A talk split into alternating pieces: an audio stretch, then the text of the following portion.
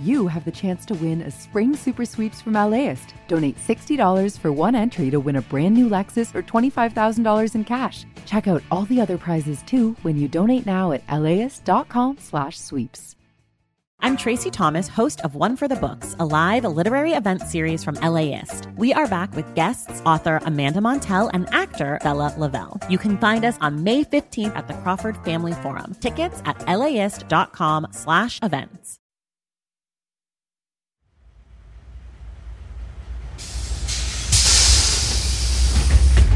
It's spring 2017, and I'm on the 733 bus line heading west on Venice Boulevard.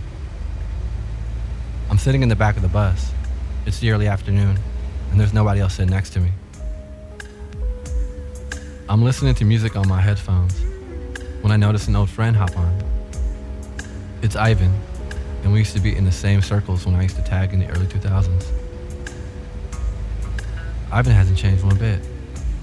He's still wearing oversized t-shirts and still speaks from the side of his mouth like he used to when we were teenagers. His hair is still cut really low, too.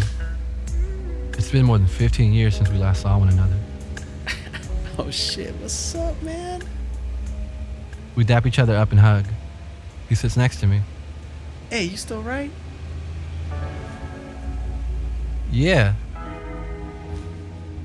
I do still right. This is California Love, and I'm Walter.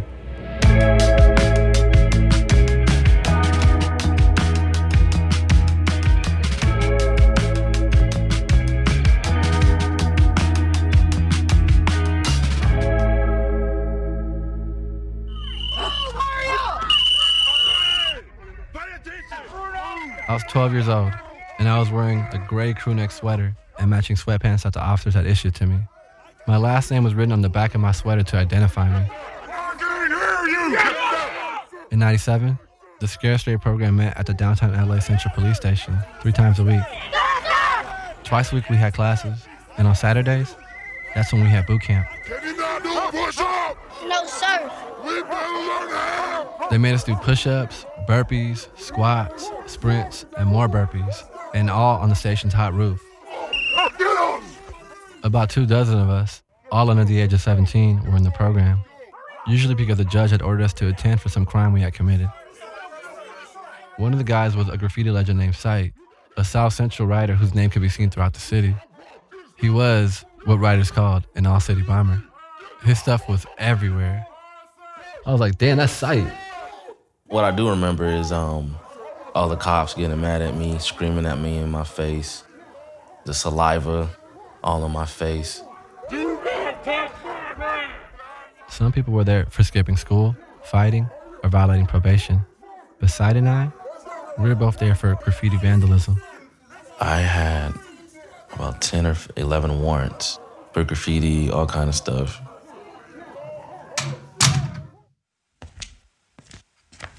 I started tagging with a group of friends I had met in middle school. And once I learned how to tag, I began to go out and paint the streets.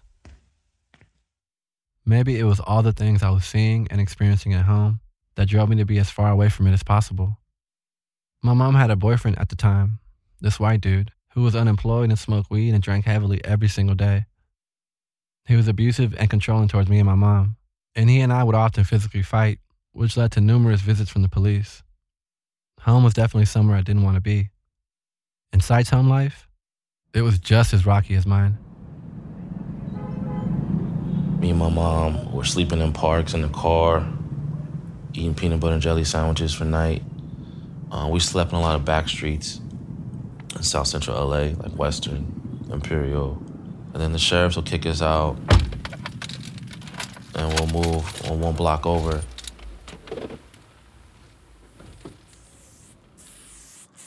Graffiti was a lot of things for me. It was an outlet, a way for me to take out the rage, the pain, and the hurt I was experiencing at home. The streets and the walls, they were basically my therapy. I existed when I did graffiti. I existed. That's why I started doing it. That sense of awakening, rebirth. Get up, get up. The first Saturday that Sight and I were there, the inmates and guards took turns yelling at us. And he and I smiled at each other the whole time Ha! We thought they were suckers. Our moms were both with us that day, and we knew the guards couldn't put their hands on us, so we felt safe, and we talked our shit. Punk-ass cops. But scared straight? It actually didn't scare me straight. In fact, it got me deeper into graffiti. About 2 years after I finished the program, I started catching spots with a guy named Alo. He was a pretty well-known writer in the graph world. And the crazy part, he looked just like one of my favorite rappers. Yeah, everyone used to call me Tupac. In just a few months, we became like brothers, and we joined the same crew. You were young and willing to do graffiti, so I was like, hey, we could be besties, and let's do this together. Elo's talking like an old head right now, but he's really only 3 years older than me. He and I spent every day together painting the city. This means going out and tagging. I remember there were times I'm like, I don't really feel like doing this. You're like, come on, let's go. And I'm like, all right, let's go. And we would go, and then it's like, once we're there, it's like, I'm so glad, I did this. There's a lot of people, I knew a lot of people, too, and not everyone, they'll say, oh, yeah, let's go. But, who really wants to go? You know what I mean? Who's really gonna go? Elo and I spent a whole summer together, and our bond was stronger than any relationship I've had as an adult, because he was also unhappy and tormented by his home life. We were just kids, but we understood each other's pain and how ignored we both felt. Elo taught me how to tag on the Venice Boulevard bus lines. We caught spots in the panels and the overhead lights. I taught him how to do everything that he knows. Shut up! So, you're scribing into a transparent case, so people wouldn't be able to see it. There has to be some way for you to make what you just wrote pop out into the world. So usually what we would do is we would take, dirt from somewhere. So we lick our fingers and rub the tops of the lights. You would smudge that on the spot. The dirt would end up filling the spaces of the graffiti spot that you just caught. Bam. Now your spot's gonna be seen.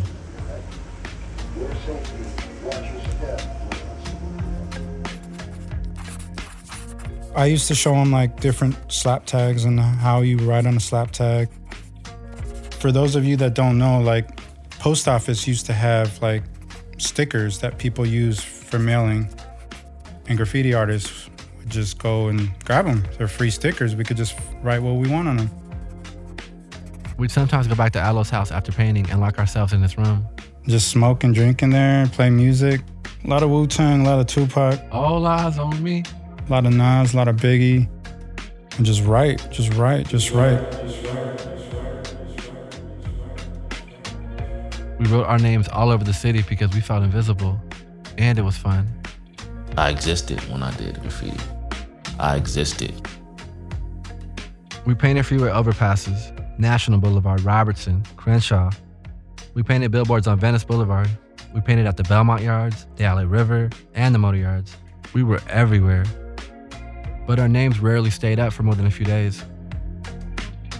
For 4 years, I tagged. And for 4 years, a white dude named Joe Connolly painted over our spots. 98, 99, 2000, and 2001. This guy Joe made it his mission to buff out tags using paint and equipment he had purchased himself. Seeing him buff out my throw-ups wasn't a good feeling because creating that art took a lot out of me. Like this one time, when I spent an entire night doing a piece with large bubble-style letters on a rooftop near Pico and Robertson, and it was gone the very next morning. And I knew it was Joe. And it wasn't just us, it was all of us. There was a whole city of kids putting up spots trying to be seen, and then this white guy named Joe would come out and erase us again. Joe was definitely a villain. It felt like he was our villain. You could write all day long, but you're never gonna get up in the morning and see your shit because I'll all be buffed. You couldn't even read the sign earlier. You could not read the sign. My name's Joe Connolly. They call me the graffiti gorilla, among other things. Look at that, isn't that beautiful? I mean, it's not like it was the day they made it, but it's nice. Isn't that nice looking? Joe was a one-man anti-graffiti unit. You may have seen his infamous sign up at Pico in Fairfax. It says, "Graffiti no longer accepted here. Please find a day job. Thank you. 1993. Joe Connolly, the graffiti gorilla. Joe used to chase us out of the Motor Yards and paint over our spots. We all thought he was a city employee, but really Joe acted alone.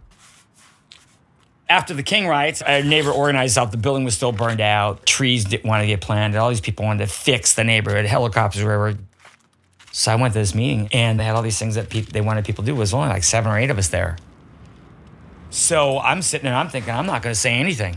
I'm not volunteering for, I mean, I'm working 7 days a week. I got 2 little kids. I'm making money. I'm not. So they said graffiti was the last thing on the thing. So they said, you're taking graffiti. I'm like, yeah, cool. That would be excellent because there's no graffiti around.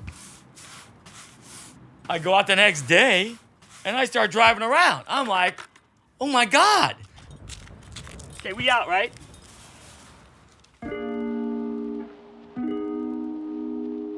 It was late summer 2000.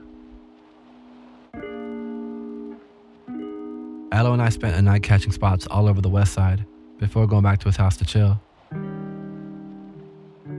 And then, at 4 a.m., I got a weird craving for Hawaiian punch, so we decided to walk to Ralph's. And then you took a streak, and then for some stupid reason, I was like, hey, let's record this. And I took this video camera that I had. We didn't make it to the store. We crossed the street, and you decided to start tagging on a trash can. And my dumbass, instead of looking out, looking back, I'm looking in through the lens at you, and police pulled up on us. The cops handcuffed us, made us sit on the curb, and then separated us for questioning. I was already on probation for a previous graffiti offense. I thought I was for sure going to juvie. The cop says to me, "What's your name?" Back then I hadn't started also using my mom's last name, Hernandez. So I said, Walter Thompson. And the cops were like, "That's not your name." They thought I was lying to them. They thought Walter Thompson sounded like an 80-year-old white dude's name. And now that I'm thinking about it, they were kind of right. I remember them asking me about that. So what's your friend's name? And I was like, "Bezel?" Because I'm not trying to give up your name. I didn't know what you said, so I was like, "Bezel?" And the cop was like, "Stop fucking around." I was like, I don't know his name. Like, because I was like, maybe he's not going to give his name. So Alo and I started laughing at the cops for not believing me. But the cops, they didn't think it was funny. They got mad and they got frustrated and put us in separate cars and took us back to the station. I went home after 3 hours, but Alo, he was there for almost 3 days.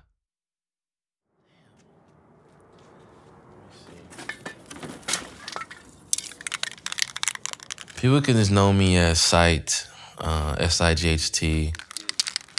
Let's create. Something about the spray paint. My mom kicked me out when I graduated from high school. She kicked me out because she felt she couldn't afford to take care of me anymore. So here I am thinking I'm about to get ready to go to community college. Nope. I used to sleep in my homie's garage. I used to sleep in the garage with a dog right here in Normandy in 76 because he couldn't let me stay in his house. But he was like, "Hey, I got a garage." I mean, sometimes me and the dog would fight over who would sleep on the couch. That's where graffiti really kicked into high gear because I was out, depressed, lonely, hungry. And this is the only thing that kept my spirits up, letting that trauma out doing graffiti. There's a human need to express yourself. Unfortunately, the lower classes and the impoverished don't have the spaces and the walls to just be creative. They don't own nothing. They can't write in their own apartment building. They're going to get kicked out. They don't have a house to do in the backyard, so where are they going to do it at? The streets are their canvas.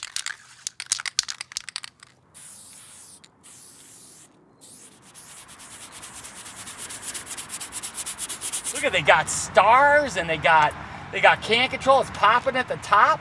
This is somebody who's been in the game for a while. This is nice. Once I started noticing it and all that, I got interested in it. And then I started studying it and going out mainly with taggers. Isn't that some shit? And I said, "Look, I just want to travel with you guys." They're like, "Oh, fuck you, stupid white boy." I'm like, "Okay." I said, "Well, I'm going to learn about this no matter what." I said, "I just want to learn." See that? See where it's skinny? It goes up and it pops right there with that little circle? That's called can control. There's nobody, I don't think there's anybody in the world that gets graffiti like me. I don't, it would take a lot. Oh man, look at this. This is stuff on top of stuff on top of stuff. A lot of people don't get that graffiti has to start with all these tags, and then it moves to a throw up, and then it can be a mural, and it can be a burner, it can be a production, it can, you know, and so only a small amount of people are going to be able to get to the art side of it, the real art side of it, whatever that might be, and then make a living at it. That's cool, but if they aren't allowed to tag, they won't get there, and the world would really suck if we didn't have graffiti. I mean, okay, yeah, some of this stuff takes a while to get to, but if you get on it every day, it takes no time. I don't get excited by graffiti. It doesn't bother me that it keeps going up. It has to go up, otherwise the artists can't emerge, and they should be entitled to emerge. I mean, it's and a lot of them, their stories are interesting to hear. Well, kind of can read it. So why would I keep painting out graffiti if I enjoy it? Because A, they have to do it. 2, they expected to get painted out. And 3, it kind of gives them a fresh canvas to keep going. It all sounds like bullshit to me, too. How could somebody love graffiti so much and spend every single day destroying it? It doesn't really add up, right? It sounds like something he says in front of Tiger so that he won't get beat up.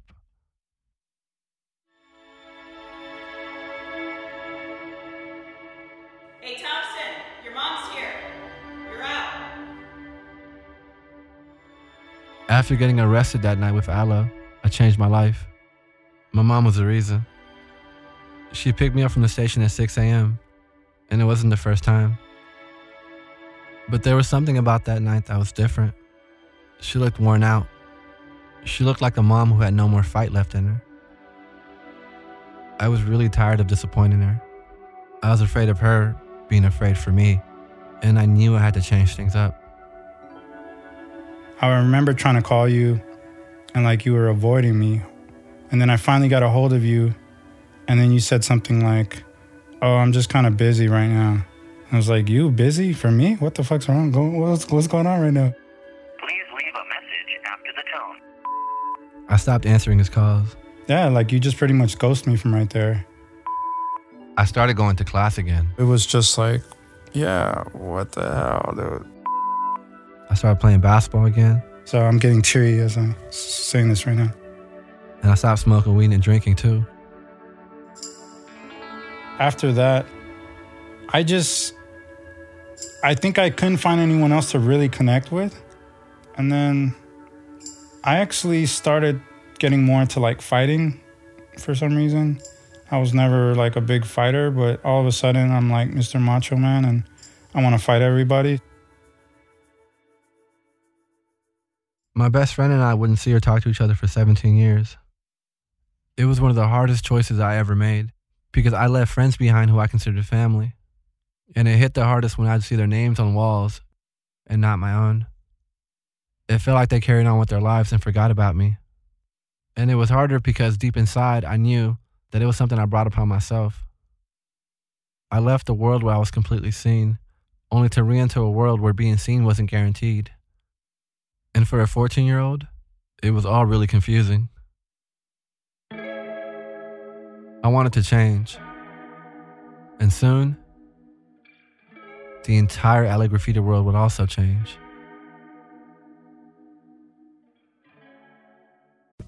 Imagine if you could charge your electric vehicle at the places you already love to eat, shop, and play. Whether you're at the movies, on your weekly grocery trip, or running errands at your local mall, Volta EV charging stations are built around your day-to-day and located in your community and nationwide. All you have to do is check in, plug in, and go about your day. It's EV charging made convenient. Download the Volta app to find your new favorite place to charge.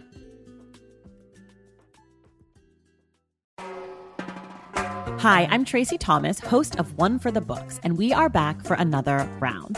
This is clearly an NPR audience. Yeah, I think they're so smart. What the hell? My guests this time are actor Bella Lavelle and author Amanda Montell, whose new book, The Age of Magical Overthinking, is out now. Join us on May 15th at the Crawford Family Forum for book talk, trivia, and hot takes. Tickets can be found at laist.com/events.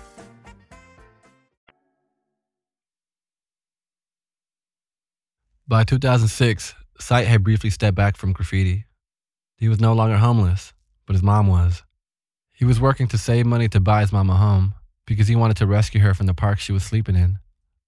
He was going to school at a community college and working two jobs. And my grandmother was like, after she saw how productive I was and how serious I was, she was like, look, why don't you just live here? About the time I walked away from graffiti, what used to be a misdemeanor offense was now a felony. Graffiti artists started doing hard time for their art. Some people in LA refer to this time as a terror campaign. It's when taggers' homes were reportedly being raided like they were drug dealers or members of a violent gang.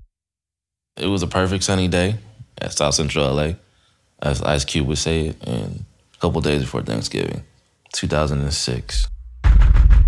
You hear loud bangs on the door. I'm in the bed naked, asleep. My auntie go open the door. I told her, don't open the door. I don't know who that is. She opened the door anyway. The police come in looking like they're in war gear. It's like 7, 8 of them. On top of your head. Put your hands on top of your head. They got assault rifles with beams coming out of them. They pull me out and into the main den. And they're like, where are the drugs and where are the guns? I'm like, there's no drugs and guns here. You got the wrong person. You got raided the wrong house. There is no drugs or guns. They're like, where is the guns and the drugs? You want to check these? Or you think it's worth it? They're tearing up the whole house. They put some shoes on me, no socks, pants, no belt, shirt, handcuffed me. They walk me outside. We got a whole neighborhood outside watching, you know, how nosy people be.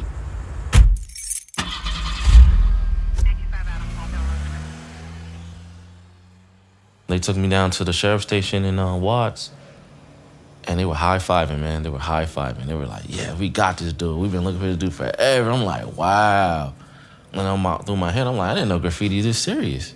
If I knew graffiti was this serious, then I would have not have been messing with it.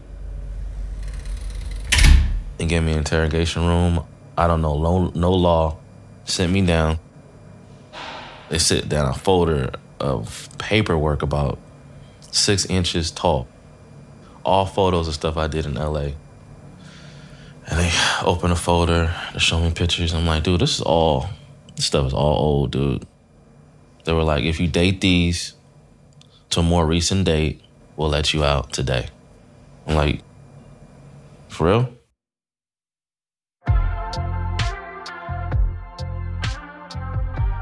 But it wasn't for real. Sight was charged with multiple counts of nonviolent felony vandalism. He says the evidence he signed ended up being used against him in court.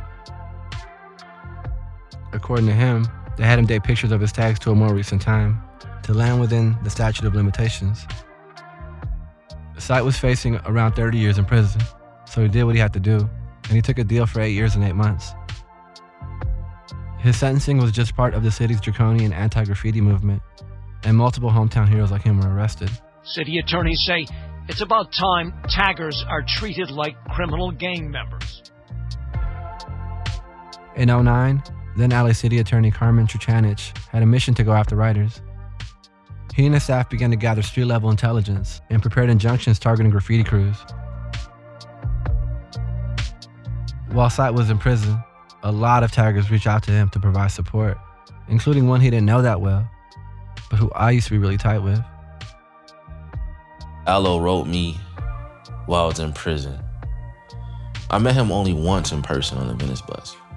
I never hung out with him like that.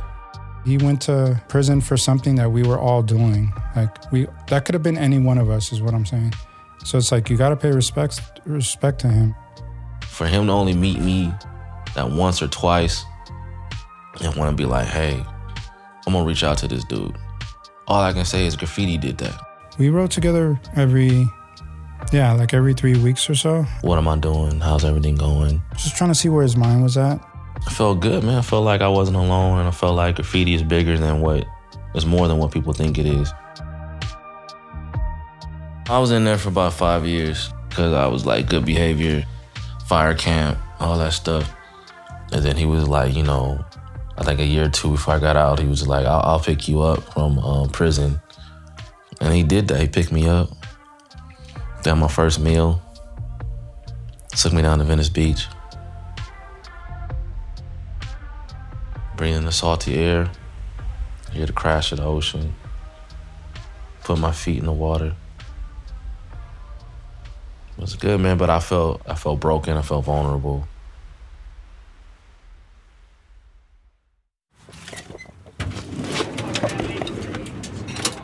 This is just all of our stuff to get rid of that. The graffiti, we think this is all we need. We're not 100% sure. Well, the city, you know, they I hate to say they killed my kid. To this day, they never apologize about that.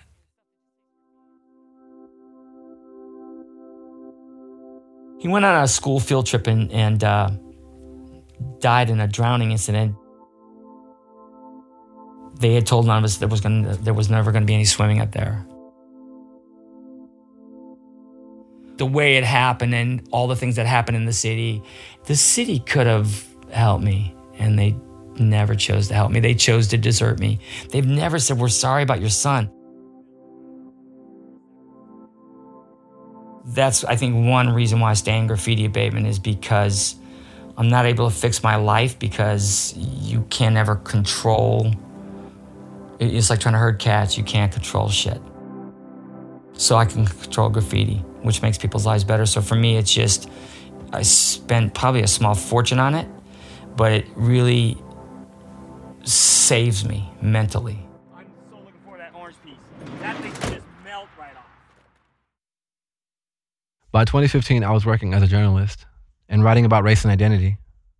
One day, I received a call from a childhood friend, Nikki, telling me about the company she had just started in Compton. Nikki's company was primarily hiring undocumented workers and formerly incarcerated people, two groups of people who live with the most stigma. I walked inside of the lobby and saw a framed newspaper article featuring a black man standing in front of a graffiti wall. I took a step closer, and he looked really familiar. I took another step forward and noticed that the wall read SIGHT in big and bold letters. It was Sight. Oh, damn. That's Sight from Scared Straight. Do you know Sight? I asked Nikki. Sight? She replied, yeah, he works here. He's actually in the back driving the forklift. Let's go see if he's back there. What are the odds? The three of us went out to lunch that day and began reminiscing about Scared Straight and graffiti. Something told me to ask Sight about Alo, because there weren't a lot of other black graffiti artists, so what'd I have to lose? Alo? Sight replied. Yeah, that's my boy. And my jaw dropped all the way to the floor. Give me his number, I said. I called him, and nobody answered. I went home after lunch, and later that day received a phone call from an unknown number. I answered, and this mysterious voice asked, hey, is this Bezo? Alo and I met up a week later at Earth Cafe in downtown LA. I was nervous, and I was scared. Because even though a lot of time had passed, I didn't know how he felt. Maybe he felt abandoned by me. When I saw him, he didn't really look like Tupac anymore. He now had a fro and tattoo sleeves halfway down his arms. Honestly, he looked like he had been through a lot. But he still had that same charming smile and that same laugh. So much had happened since we last saw one another. He had gotten married. He had survived 2 drug overdoses. He's vegetarian. And of all things, like of all the things in the world, he was studying to become a lawyer. A lawyer. We talked about our families, about food, and our friends. And towards the end of the night, he looked at me and said he had something to give me. I was just like, hey, do you remember this? And I remember your face was just like, wow. He handed me a slap tag. Remember those post office stickers he talked about earlier? Well, I had filled this one out the same night we got arrested, before that weird Hawaiian punch craving. This slab tag had our names on it. It said Bezo, it said Alo, and it said our crews. And he had kept this one slab tag through the years, through everything. And now I have that slab tag. And it's one of the most important things in my life.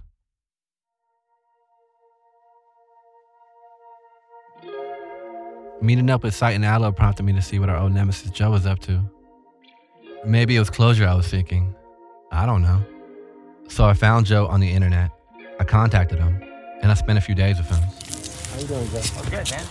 I'm watching. Nice to meet you. It turns out Joe hasn't changed. He's still covering up graffiti, and he's still doing it for free.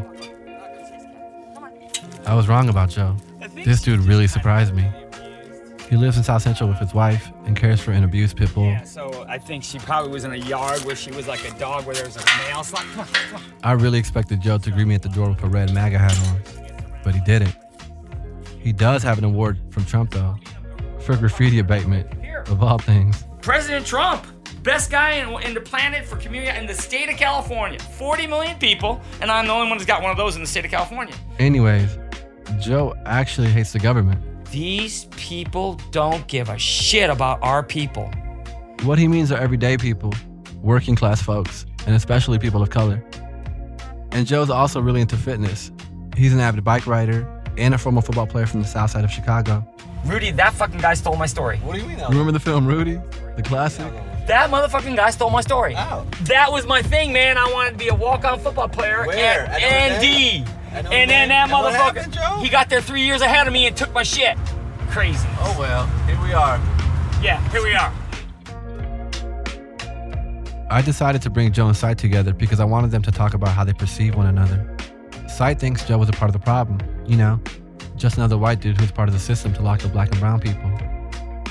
Joe, on the other hand, had never met Sight, the human. He buffed out a lot of his pieces, but he didn't know the man. He thought Sight was just another dude from the hood who got caught up in the system.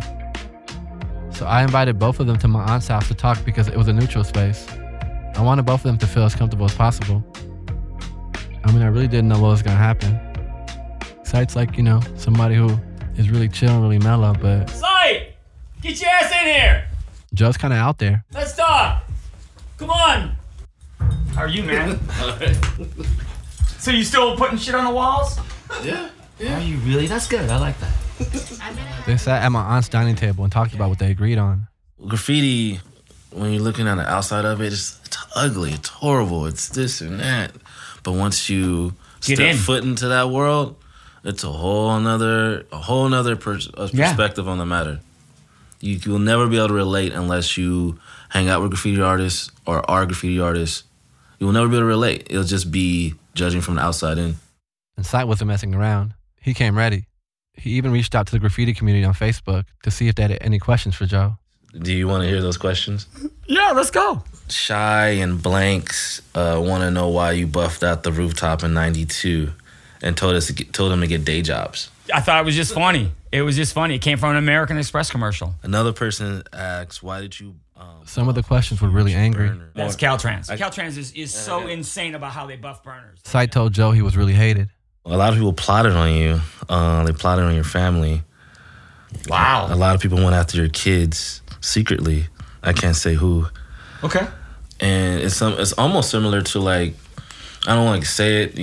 I don't want to be disrespectful, but, like, you know how a cop goes out and shoots a kid or arrests kids and people feel that pain forever? Yeah. It's kind of like the same. It seemed like the news that people went after Joe's kids really affected him, especially since Joe had lost his son. He was physically shaken, and he really let down his guard. Joe revealed a different side to him that people weren't used to seeing. It didn't feel like a performance anymore. It felt like we were finally getting the real Joe.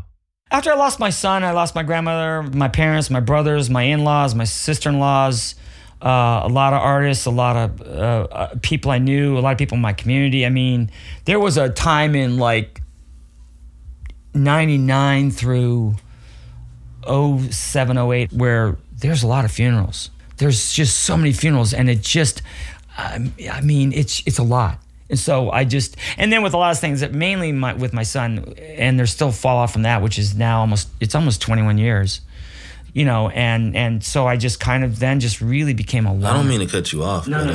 You know, I met a lot of different graffiti artists, at least about 1,000 of them that I know or more, have the same story as you, are similar. Yeah. And I'm listening to you. I'm listening to you. And what people don't know and people forget is any kind of painting is therapeutic. Yeah. Painting, doing art, activates one side of the brain. that helps heal trauma. Yeah. You've been through some trauma. I feel that the more, the longer that person paints, reflects how much healing they need and how much therapy that painting provides. I still do it because I still suffer through trauma that has not been rooted yet, uprooted. So, and I see it in you. You might not be doing graffiti, but you are painting over it. Oh, yeah. Yet it is still, in a way, therapeutic and provides a sense of relief. And the other side of that is that it's fun. It's competitive. Fun. And there's some people that are game and some people are not. In that moment, I think Joe finally felt seen in her, too. He wasn't the in-your-face Joe, the wild Joe, the rah-rah-rah Joe, you know? He was soft, and he was gentle. In Sight, I'm pretty sure he felt the same way, too.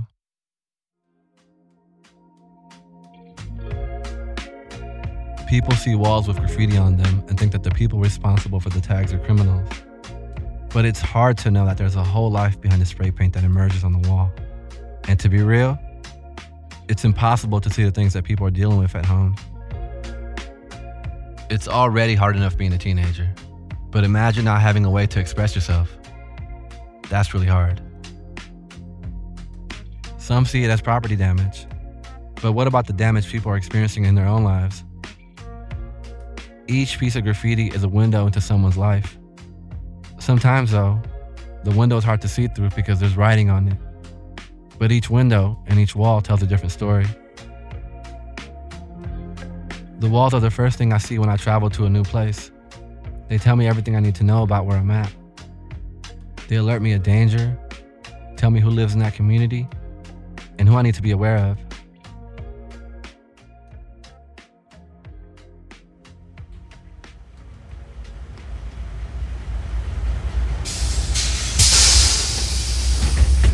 Let's go back to that bus. Spring 2017. I'm on the 733 bus line, and we're heading west on Venice Boulevard. I'm sitting in the back of the bus. It's the early afternoon, and there's nobody else sitting next to me. I'm listening to music on my headphones when I notice an old friend hop on. It's Ivan, and we used to be in the same circles when I used to tag. Ivan hasn't changed one bit. He's still wearing oversized t-shirts and still speaks from the side of his mouth like he used to. And his hair is still cut really low. It's been more than 15 years since we last saw one another. Oh shit, what's up, man? We dap each other up and hug, and he sits right next to me. Hey, you still write? When Ivan asked me if I still wrote, I paused. Because the truth is, nothing's really changed. I am still writing. I'm just not writing on walls or buses or freeways anymore. But I'm still writing to be seen. Yeah, I told Ivan. I do still write.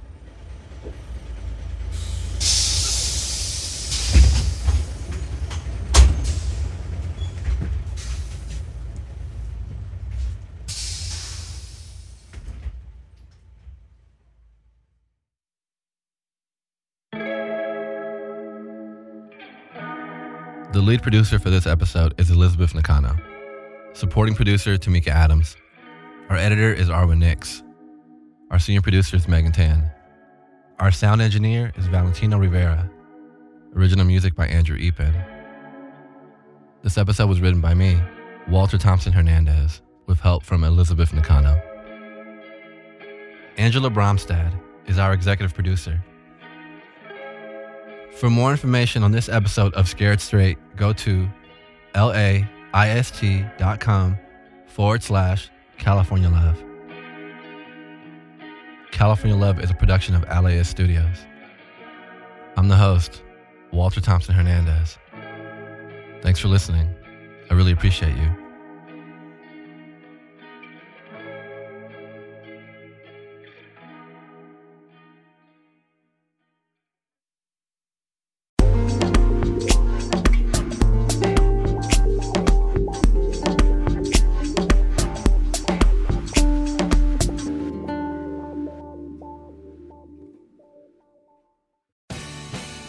The LAS Spring Super Sweeps is happening now. You can win amazing prizes while supporting your source for local fact-based journalism.